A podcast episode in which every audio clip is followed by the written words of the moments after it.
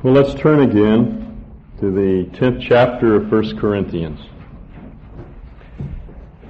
And uh, with just this word of reminder, the issue that we need to keep in the back of our mind as we look at, at this chapter was a question that the Corinthians had uh, addressed to Paul.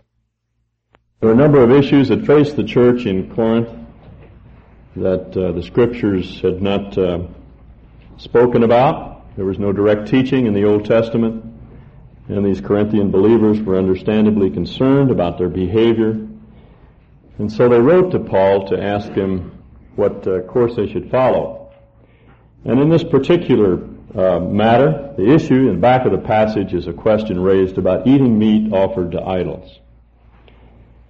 Now that's not a question that concerns us so much today but it uh, was of grave interest, great interest to these Corinthian believers. It was a practice in those days, simply a part of their culture, to uh, sacrifice an animal, and then those portions of the animal that uh, were not used in the animal sacrifice, what was left over, was sold in the marketplace for human consumption. And uh, the question was, what should we Christians do about this food? Is it proper to eat meat offered to idols? Perhaps in eating uh, a steak that's sold in the marketplace that is a part of the animal carcass that was sacrificed to animals, we're implicating ourselves in idol worship. And so they wrote to uh, get an answer from Paul about this issue. We know from chapter 8 that Paul's answer is very specific. There's nothing wrong with eating meat offered to idols. Idols are nothing. The uh, viewpoint that the Old Testament takes about idols is to poke fun at them. The Bible takes idolatry very seriously, but idols are a joke. And uh, so Paul says there's nothing wrong with eating meat offered to idols. However, there may be some believers who, because their conscience is weak and because they were formerly involved in idol worship, who believed that to eat meat offered to idols would be to implicate them in idol worship. And therefore they couldn't do it. And so Paul says, if you're with a Christian brother, and he can't eat meat because it would violate his conscience, even though this is not an issue that God has prohibited, a matter that God has prohibited. If your brother thinks he's sinning in eating meat, then he is actually sinning. He's violating his conscience. And so Paul says, don't, uh, don't encourage him to eat meat. Don't cause him to stumble. Uh, Paul says, in fact, I'll forego any privilege, as right as it is, rather than cause my brother to fall into sin. And then in chapter 9, he gives us an example from his own experience. He refers to the highest privileges and rights that anyone could enjoy, and they're those of an apostle. Paul says he had certain rights as an apostle, which he was willing to set aside rather than hurt any other believer. So he uses himself as an example of one who's willing to forego his rights.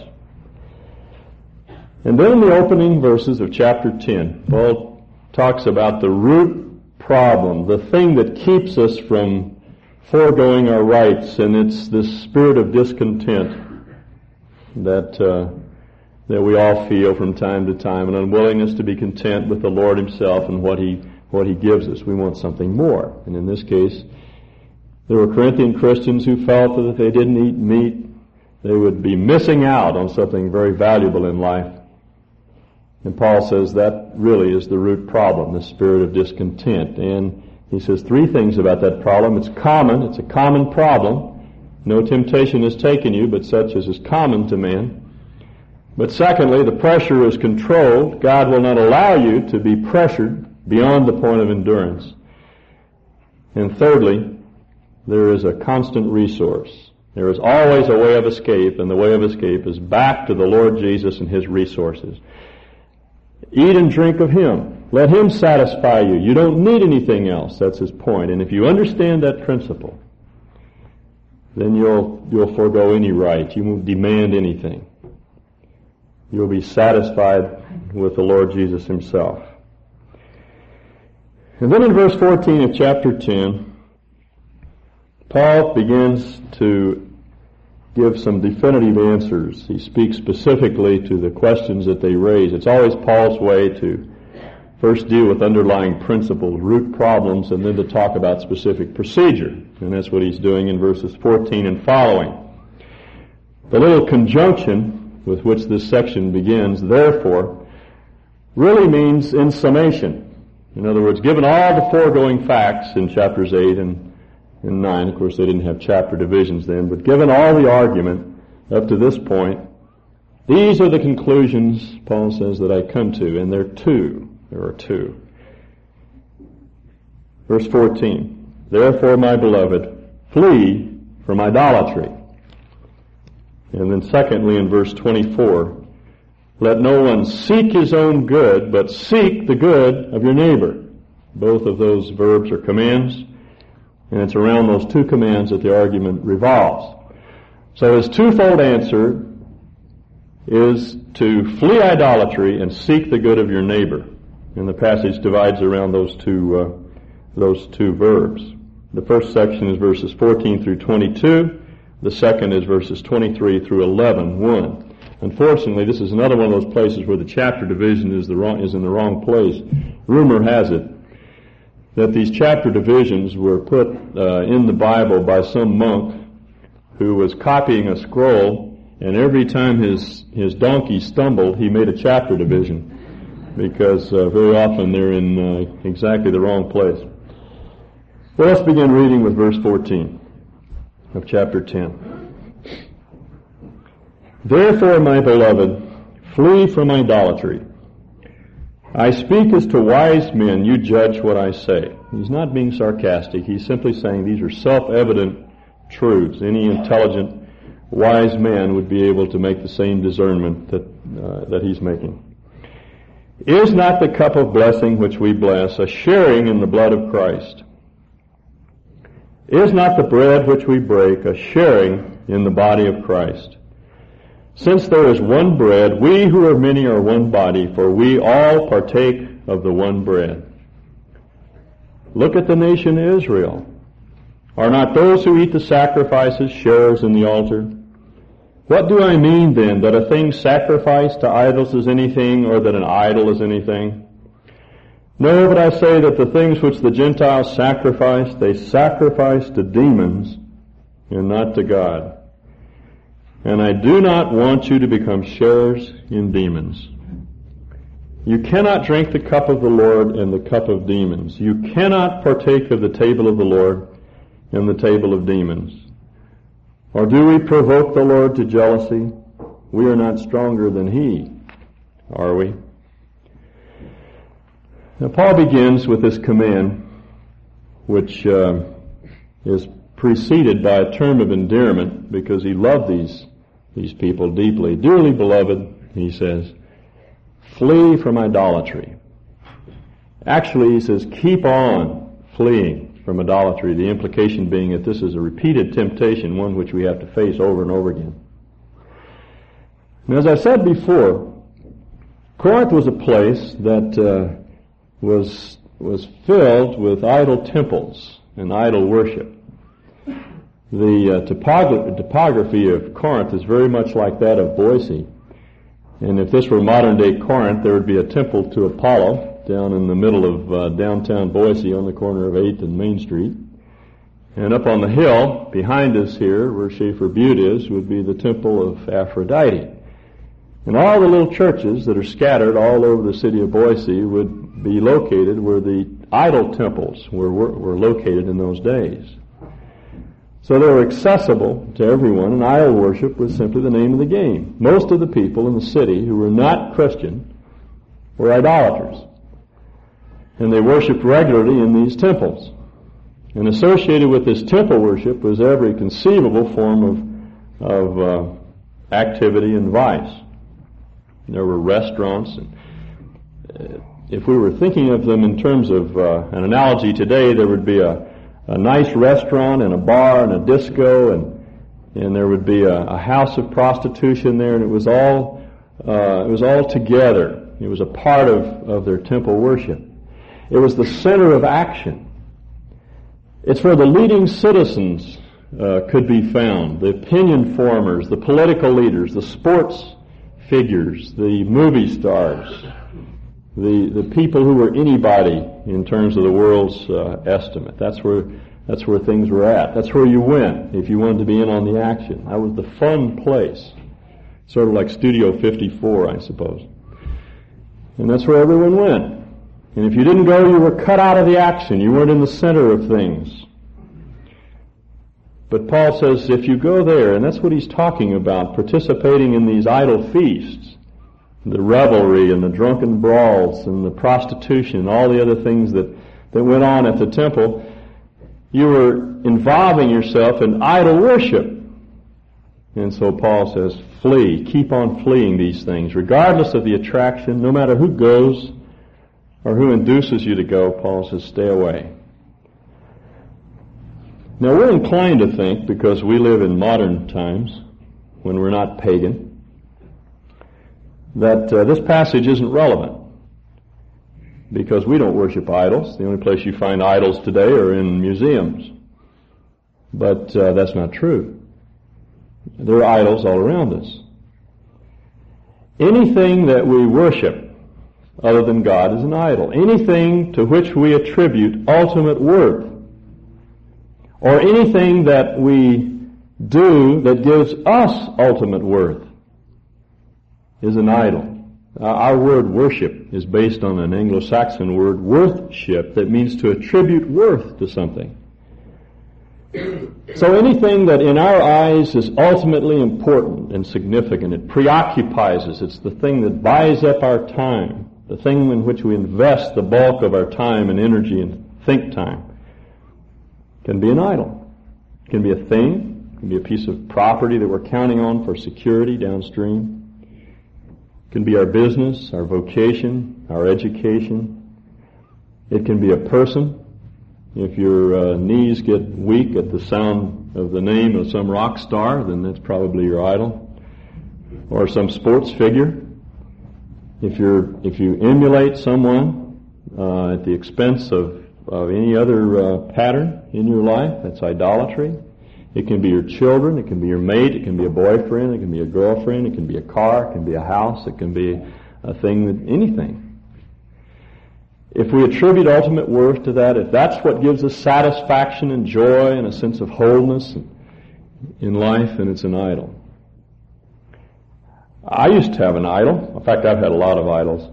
And uh, and I still have idols that I'm tempted to worship. But I, when I was a kid growing up, I had an idol. It was a 32 three-window Ford coupe. I, I told Les Goodrich when I first came here that I used to have a 32 Ford three-window coupe, and he told me afterward that anybody who used to have a 32 Ford three-window coupe couldn't be all bad. Uh, and this was a beauty. I scoured Texas, North Texas, trying to find this thing because every other kid in town was looking for one, and I finally found one in a farmer's barn. And I invested an entire year of my life in that car. And when I got through, it was a thing of beauty. We reworked the chassis, and I had hydraulic had hydraulic brakes, and about ten coats of black lacquer. It was absolutely translucent. And a modified 48 Mercury and flathead in the thing, and it, it was a going machine. And uh, I remember at one point in my life, I spent an entire week trying to figure out how I was going to con a friend of mine out of a more radical cam for it, not because I raced it, because I wouldn't dare do that, but because I wanted it to sound a little meaner on the street, you know, idle a little rougher.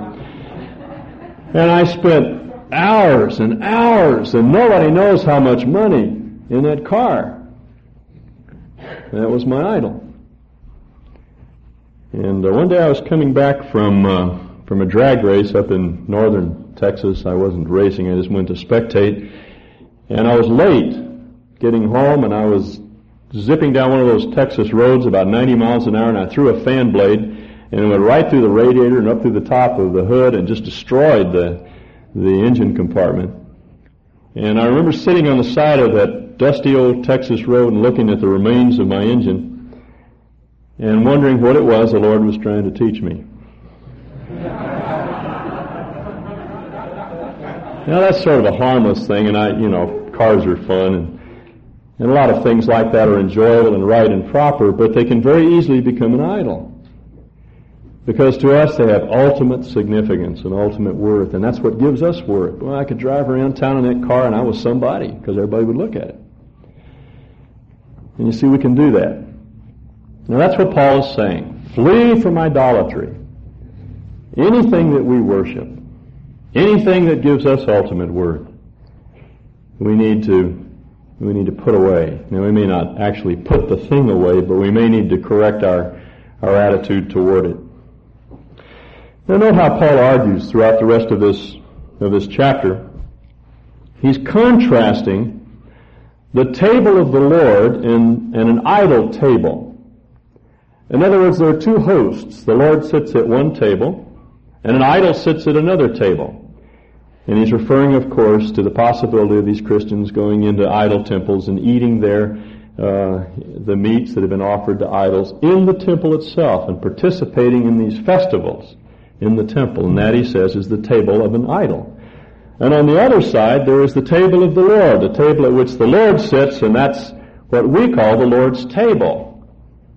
Our celebration around the, uh, the, the elements that the Lord gave us.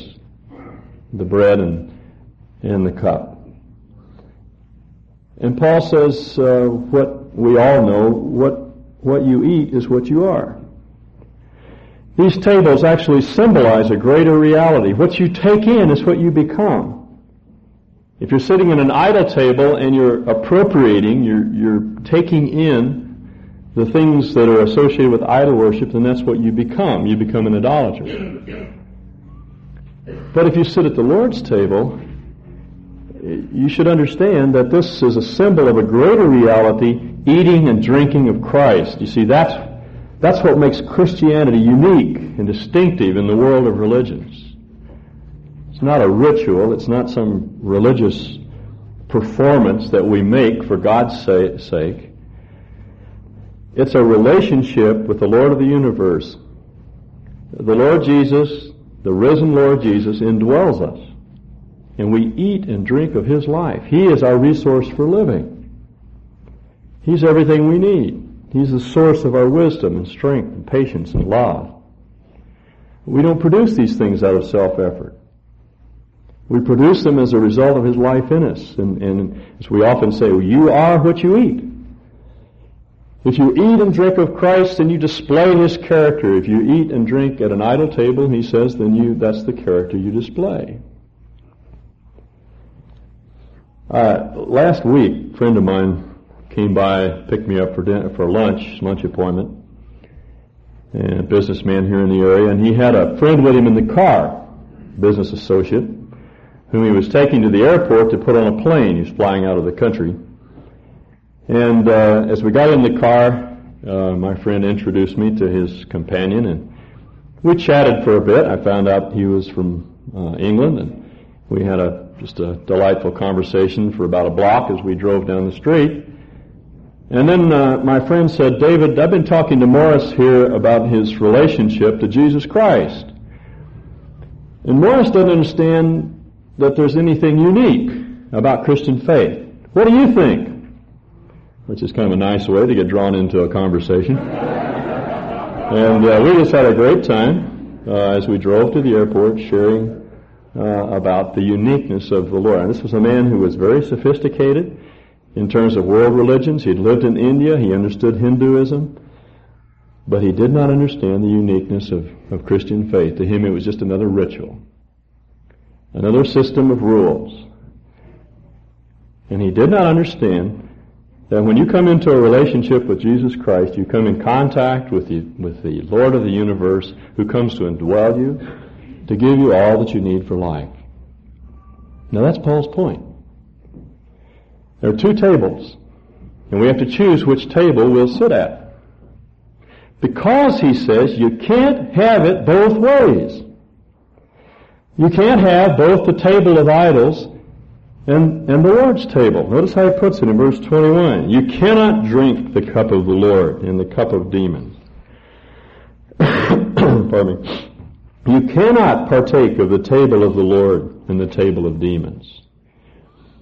He does not say you must not He says you cannot. It's the same argument that the Lord uses in, in the uh, uh, Sermon on the Mount. You cannot serve God and men because you'll end up hating one and loving the other, loving one, hating the other. That's Paul's point. You can't have it both ways. You can't make an idol out of your mate, or your furniture, or your house, or your business, or your car, or hunting, or fishing, or some sports figure, and have the life of Christ. Because you cut yourself off from the resources of Christ when you eat and drink at an idol table. You can't have it both ways. Now we would like to. We'd like to have God's power for our program. But Paul says you can't do that. It's either one or the other. Uh, do you know where I see men struggling? Women too, in this area. It's in, it's when we have to start a new business or a new venture of some sort, or when there's a change in jobs that requires a great deal of time and effort, and the tendency is to get more and more involved in trying, particularly in the startup phase of this thing, and you're spending 18 to 20 hours a day trying to make it go, and all of your time and energy is invested in, in that business. That now that may be necessary, and there's nothing wrong with that. But the problem is that we get so preoccupied, it so consumes us that it really does become the thing that gives us worth. And the thing that we attribute ultimate worth to, and we discover we're spending less and less time in the Scripture. We're spending little time in prayer, which is our way of expressing our dependence upon God. We're not getting together with other Christian men or women during the week to support and encourage one another. We forego the opportunity to meet together for lunch with another believer and encourage one another. All that goes by the board. And you see, Paul is warning us about that danger. When a thing becomes an idol, it consumes us. And, and we're cut off from the resources of God. You can't have it both ways, Paul says. It's one or the other. Now the third thing that Paul tells us in this passage is something we could never know apart from revelation. He tells us that behind this seemingly innocent activity, this uh, pursuit of a, of a vocation, or something in our life, which in itself is neutral, behind this thing is a demon. Notice what he says in verse 19. What do I mean then? That a thing sacrificed to anything is anything or that an idol is anything? No, that's not the problem. It's not that thing of wood there. As I said, in the Old Testament, idols are, are poked fun at. That's not the problem. Verse 20, he says, No, but I say that the things which the Gentiles sacrifice, they sacrifice to demons and not to God. And I do not want you to become sharers in demons. Now that, that was revealed to Paul uh, by Moses in, in what we would call Deuteronomy 32. Moses told the people of Israel before they went into the land that, that idol worship was demon worship, basically, because behind that idol was not a god, but a demon. And what we learn from this truth is that behind these seemingly innocent activities and attitudes is demonic activity. The whole universe is armed for our destruction, and we ought never to forget that. The Lord told us that Satan is a liar and a murderer. He deceives and he destroys.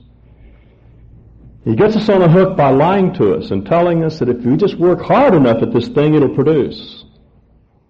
Or if we invest enough time, then it'll give us a sense of worth or wholeness. But he's a liar. And his, and his goal is to destroy us, to destroy the quality of life, to bring us to the place that we wake up in the morning and we're bored and we don't even want to walk out of the house. We're grouchy. Everything strikes us the wrong way, irritable, hard to live with, because we're bored, frustrated, and unsatisfied, and unhappy with life. And that's where idols will take us. I've been there, and so have you. And Paul says, I want you to know that. Behind this activity is an enemy. There are demons there. And they're out to destroy you and to ruin the quality of life and to blight and mar your life. So Paul says, flee from idolatry. And then finally in verse 22, he says, uh, quoting Deuteronomy 32, Do we provoke the Lord to jealousy? We are not stronger than he, are we? Not only behind idol worship is there demon activity, but, but when we worship idols, we trigger God's wrath. God gets jealous. You know, uh, jealousy is not always a bad thing. God gets jealous. There is a legitimate jealousy.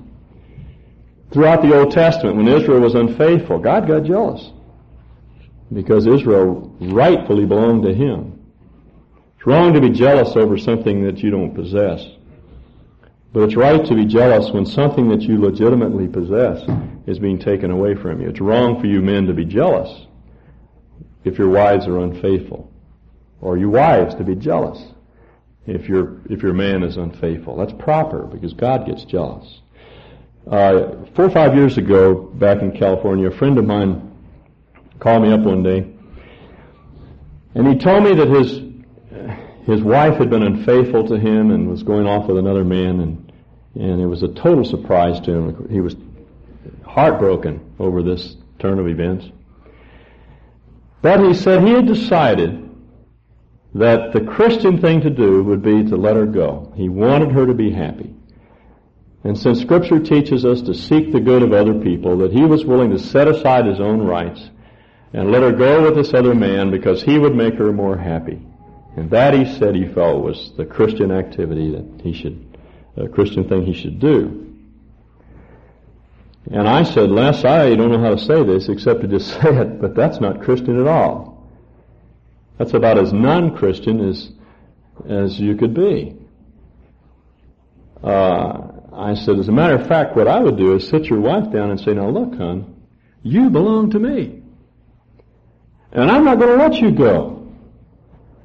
I'm going to fight to the last ounce of my strength to keep you because you're mine. I'll do anything to keep you. I know there's some things I've done and, and I'll, I'll, by God's grace, I'll try to change. And I will change. But I'm not going to let you go. I'm going to fight for you. And then I would go tell your wife's suitor, look, so and so, whatever his name was, if you ever hang around my house again when I'm not there, I'm going to bend a two by four over your head. And he said, well, that's not Christian. And I said, well, you should read the book of Hosea if you think that's not Christian. That's exactly what God did with Israel. Exactly. He dealt with his bride and then he went out and judged the nations that were luring his bride away. And you see, that's the way God is. It's a terrible thing to incur the wrath of God. That's the worst enemy you can have in the world. He loves us, but he becomes our opponent when we're unfaithful to him. And uh, when we're unfaithful to him, he goes out to get us and to bring us back. Because he knows that idolatry will destroy us. So you see, that's why Paul says, flee from idolatry because it cuts us off from the life of God. Because behind these idols there are demons seeking to destroy us. And because it stirs up God's jealousy. Now the question is, what's your idol? And what's mine? We all have them. We're all tempted to pursue them. It can be a thing, it can be a person, it can be a place, it can be a political party, it can be a political candidate. It can be our children. It can be a business associate. It can be almost anything. Anything that occupies the place of preeminence in our life, the thing that we're preoccupied with, the thing that we worship, the thing that to which we attribute ultimate worth, the thing that gives us ultimate worth, that's an idol. And Paul says, flee, keep on fleeing from idolatry. And then in verses 23 and following, Paul takes up the second subject, and my time is gone. This is a terrible situation to be in when you're half done and your time is all done. But let me, uh, in five minutes, try to survey what Paul says in 23 through 11, 1. All things are lawful, but not all things are profitable. All things are lawful, but not all things edify. And he's going back to the point that he makes in 1 Corinthians 6. We're free, Paul says. We as Christians enjoy a remarkable amount of freedom. Very few things are prohibited. The New Testament is our guideline. Those things that are forbidden in the New Testament are forbidden to us as Christians. And if you look at them very carefully, there are very few things. And they're all things that ultimately would destroy us. It's because God loves people that He prohibits anything. There was only one tree in the garden, and there were thousands of trees that Adam and Eve could enjoy. And that's the way it is with us. This is a right principle. All things are lawful except those things that are specifically prohibited in Scripture. And therefore, as a Christian, I'm free where Scripture has not specifically forbidden uh, me to do a thing. It's the freedom that I enjoy in Christ. But Paul says there are certain things that may limit my freedom. And one is my love for my brother. Because I really don't want to live to exploit that freedom and and do as I please. My freedom is not to live as I please, but my freedom is to serve other people. And so if any freedom that I have causes injury to another brother, if it uh, keeps anyone from growing up to full stature in Christ, Paul says, forget it. I won't exercise that liberty. I don't need to. All things are lawful, but not all things edify. Let no one seek his own good, but that of his neighbor. That's the point. It's the same point that Paul makes in Philippians. Look not only on your own things, but the things of, of others. And then a specific answer to their question, verse 25. Eat anything that is sold in the marketplace without asking questions for conscience sake, for the earth is the Lord's and everything that is in it. The meat that's sold in that marketplace, Paul says, belongs to God. It doesn't belong to that idol, and therefore you have every right to buy that meat. When you go shopping in the markets, you can purchase it, take it home, eat it, don't ask any questions, enjoy it. And in verse 27, if one of the unbelievers invites you and you wish to go, eat anything that is set before you without asking questions for conscience sake. Now note that Paul says flee from idolatry. He doesn't say flee from idolaters.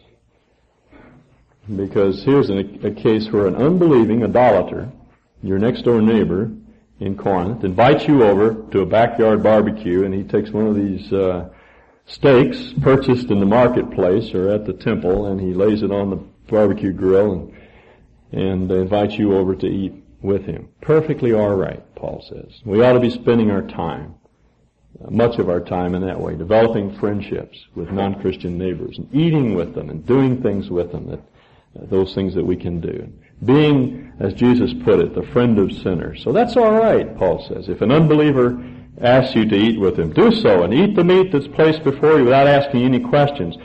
But if anyone should say to you, this is meat offered to idols, and here he's talking about a Christian brother, not the non-Christian. Because note he goes on to talk about offending the man's conscience, that is causing him to sin, and he couldn't possibly be saying that about a non-Christian. That's never the issue to God. The issue is always his relationship to God, not the things that we call sins. So this is the situation. An unbeliever, a neighbor invites you over to eat, and you invite along a Christian friend, and out comes the steaks, and you're getting ready to uh, bite into this steak, and your Christian neighbor says, I, I can't eat this. You don't know what I've been through. I, have I've been through this whole routine. I've been an idolater, and if I eat that meat, it just evokes all the memories of the things I can't do it. So Paul says, "Fine." You just push the plate away, and Paul says, "Well, I won't either." And he doesn't tell us what sort of explanation needs to be made to the non-Christian, and I'm sure he would always act in politeness and courtesy and, and sensitivity to their needs as well. But that's not the issue here as concerns for his brother. And Paul says, I won't do anything that will cause my brother to sin. Because I might eat and I could say to him, ah, what's the matter? You're just, you're an old legalist. Don't be so uptight. Eat the meat. And he'd eat it and sin and I would, I would destroy the brother for whom Christ died in the sense that I would cause him guilt. Not loss of salvation. But he'd feel guilt. And so Paul says, I won't eat it. If anyone should say to you, this is meat sacrificed to idols, do not eat it for the sake of the one who informed you and for conscience sake. I mean not your own conscience, but the other man's, for why is my freedom judged by another man's conscience?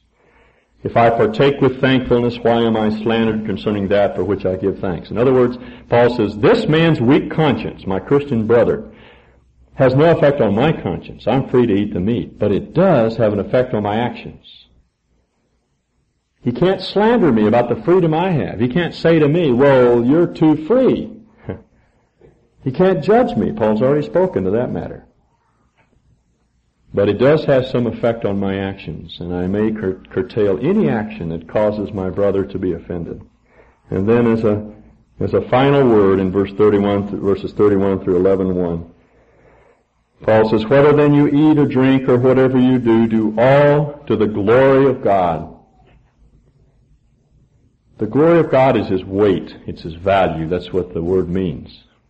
I saw a tablet once listed all the uh, possessions of a wealthy man, and at the bottom it said, this is his glory, and uses the same Greek term that's used here. This is his weight. This is his wealth. This is his value. Paul's point is so live that people attribute value and worth to God. Do I live like that? And do you? Am I so sensitive to the needs of my brother? Am I so willing to set aside my rights that people are led into a deeper relationship with Jesus Christ? That's what Paul is saying. Whatever you do, do it so that God has greater weight and value in the eyes of others. And then he tells us how we do this in verse 32. Give no offense. Actually, uh, become blameless. That's his point. Do what is right. Either to Jews or to Greeks or to the church of God, just as I also please all men in all things, not seeking my own profit, but the profit of the many that they may be saved. Paul says, I do what's right so men can be redeemed so they can be delivered from their sin, whether they're Christians or non-Christians, so they can grow in grace. That's the goal of my life. To make visible the invisible Christ and to help others to grow up to maturity in Christ. And Paul says, I'll set aside any right if it's going to impede that, that process. I don't seek my own profit, but the profit of many. And then this final word in chapter 11 verse 1. Be imitators of me as I am an imitator of Christ. Now you look at the Lord's life, here was a man who was always obedient to the Father. He always did those things that pleased the Father, he says. He never sinned. He was subject to the law. And yet he was the freest man who ever lived. He was never inhibited. He always knew what to say. He was never lost for words. He was never uh, under pressures. We get under pressure and give way to panic and and frustration and fear. They couldn't even take his life away from him. He was that free. Totally free, see. And yet he always limited that freedom by his love. That, that freedom was always limited by his love for the people around him. And he was always willing to set aside his freedom in order to serve another brother or sister. As the Gospels put it, he came not to be ministered unto, but to minister and to give his life a ransom for many. He was a servant to everyone. There are many things he could have done. He said at one point to the disciples, there are a lot of things I could tell you, but I won't because you're not able to bear them. He was willing to accommodate himself in that sense and serve them. That was the pattern of his life. And Paul says, I imitate Christ. Now you imitate me. You know what Paul is saying in this chapter? He's saying precisely what uh, the first commandment says, you shall love the Lord your God with all your heart and all your soul and all your mind, and your neighbor as yourself. That's the great commandment. Our whole life is summed up in those two relationships. To worship God and God alone, to have a single eye, to attribute ultimate worth to Him, and to love our brother as ourselves. It's all summed up in those two words.